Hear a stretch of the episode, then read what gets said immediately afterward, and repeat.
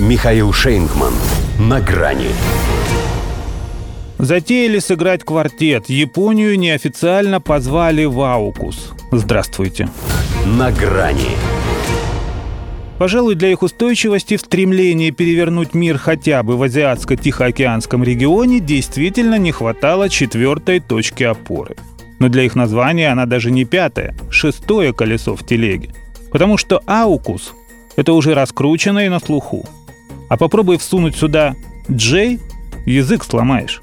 К тому же этот военный блок потому и создавался исключительно англосаксами, чтобы все понимали, кто тут высшая каста. Но ведь Япония тоже наработала на особое приглашение. Причем, по данным ее СМИ, пусть и неофициальное, зато от каждого члена Альянса отдельно.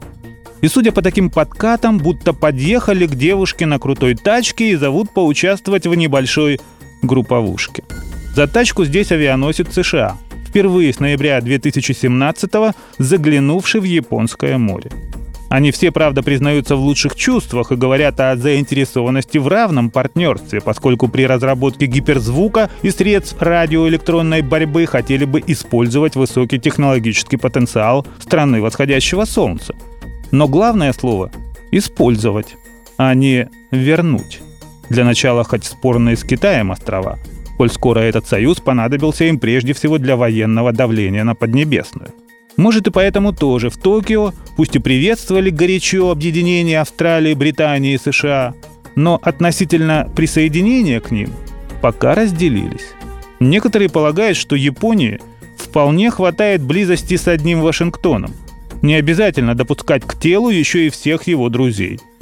Но это уж как он скажет – Ведет же она себя с Россией так, словно уже известно, какая муха ее а укусила. Причем делает поразительные успехи. Поражает глупостью, копируя старших товарищей, даже если лично ей это не выгодно. Так что понятно, кто в этом квартете, если случится, будет проказницей-мартышкой. Хотя заигрывание с батальоном «Азов» — это ее собственная инициатива. Но ведь как это по-байденовски?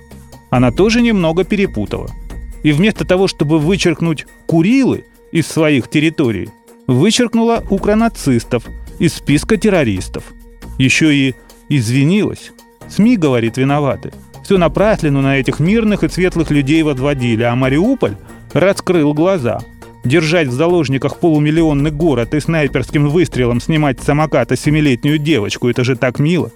Какие же они после этого террористы? Они просто душки, банзайки – в общем, шаг показательный, но бестолковый. И Курилам это не мешает, и выкуриванию этой нечисти из Азовстали тоже. Хотя насторожить должно. Самих японцев. Если им, конечно, еще не промыли мозги настолько, что они уже забыли, чем все для них закончилось, когда власти в прошлый раз признавали в нацистах своих. Если не помнят, то пусть полистают проект мирного договора. В нем ведь не только дата открытая, но и список островов – не то чтобы мы нуждались в Хоккайдо, но если он тоже решит вернуться в родную гавань, кто же ему после очередной капитуляции Токио это запретит? До свидания. На грани с Михаилом Шейнгманом.